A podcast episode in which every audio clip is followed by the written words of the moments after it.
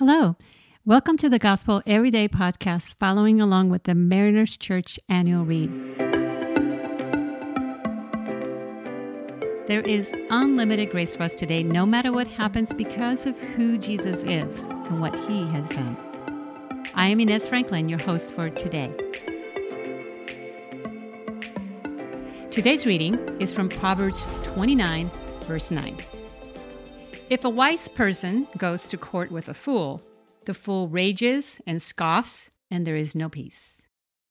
Proverbs are constantly comparing the wise and the fool.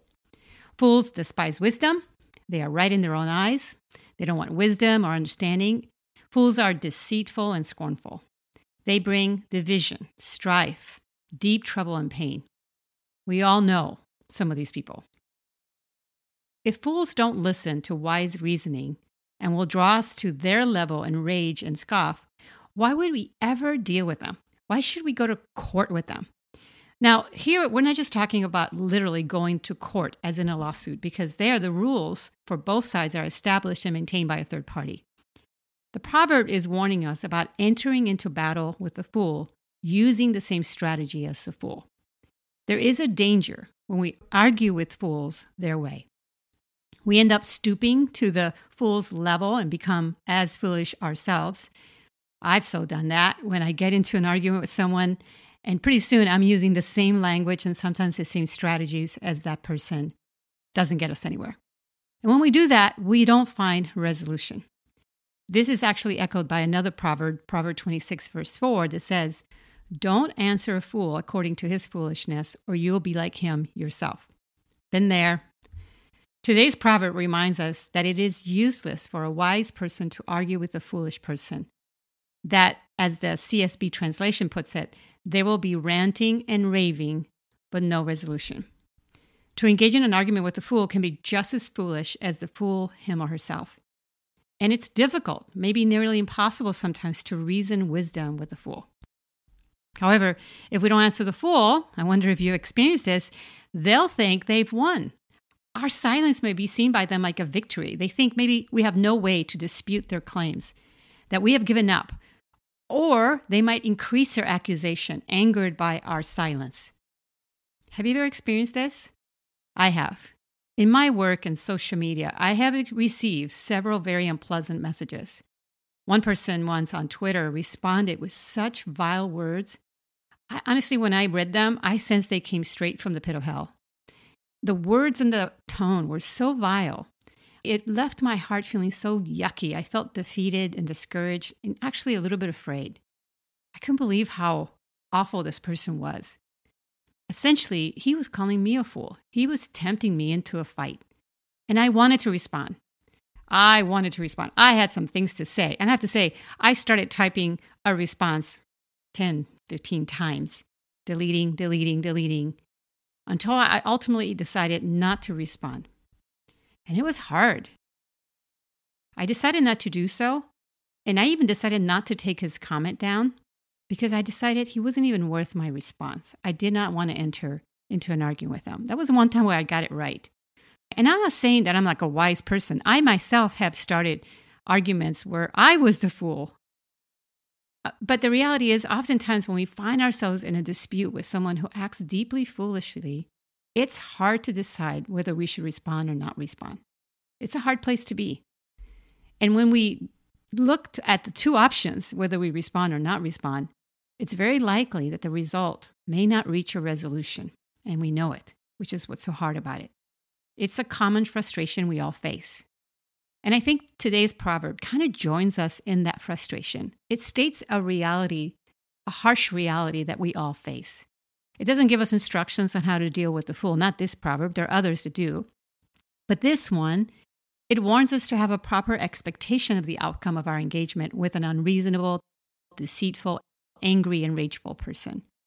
It hardly ever ends well. But a lot of times, the confidence and passion that the fool puts out makes us feel kind of insecure about our position.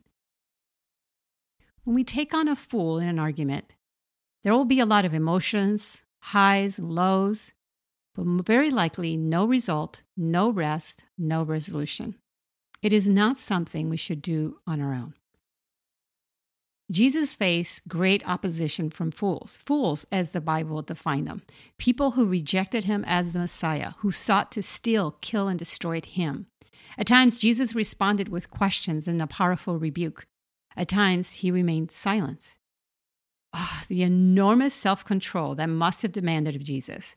Jesus, the all knowing one, he embodied the full divine wisdom of God perfectly, as 1 Corinthians 1:30 says. Jesus, to whom all authority in heaven and earth rests. At times, Jesus chose to remain silent, and at times, he responded with perfect wisdom. So we can look to him to help us determine what to do in our situation. He knew that the disciples will be brought to court before rulers and authorities. They would be questioned by fools. And he told them, Don't worry about how to defend yourselves or what you will say, for the Holy Spirit will teach you at that time what you should say. That's in Luke 12, verse 11 and 12. So today for us, my prayer is that we would seek the Holy Spirit for wisdom. And first of all, knowing who's being the fool in the argument. Is it us or is it the other person? But if it is the other person, what should be our proper response? If it's us that's being foolish, we pray that the Holy Spirit will help us see the error of our ways. If the other person's being foolish, we pray that the Holy Spirit will give us the right posture. Heavenly Father, we thank you for this reminder today. It is a frustration we face. We all, at one point or another, have found ourselves in an argument, in a, in a conflict with someone who's just not reasonable. And Lord, our tendency is to kind of come down to their level and spew out uh, things that they spew out and work and act the same way they do. We don't want to do that, Lord.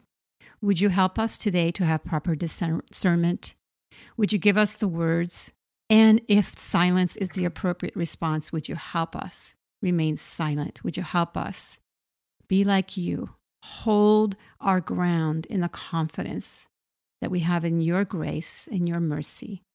Lord, may you work in those situations through through our silence in a way that we could never do with our words. We thank you for your grace. We thank you for your company. We are not alone in this situation, and therefore there is hope and peace because of it. You're the one who gives us a perfect peace we could not find anywhere else on this world. We thank you and we praise you in Jesus' name. Amen. Thanks so much for allowing us to be a part of your day. Please be sure to subscribe and share.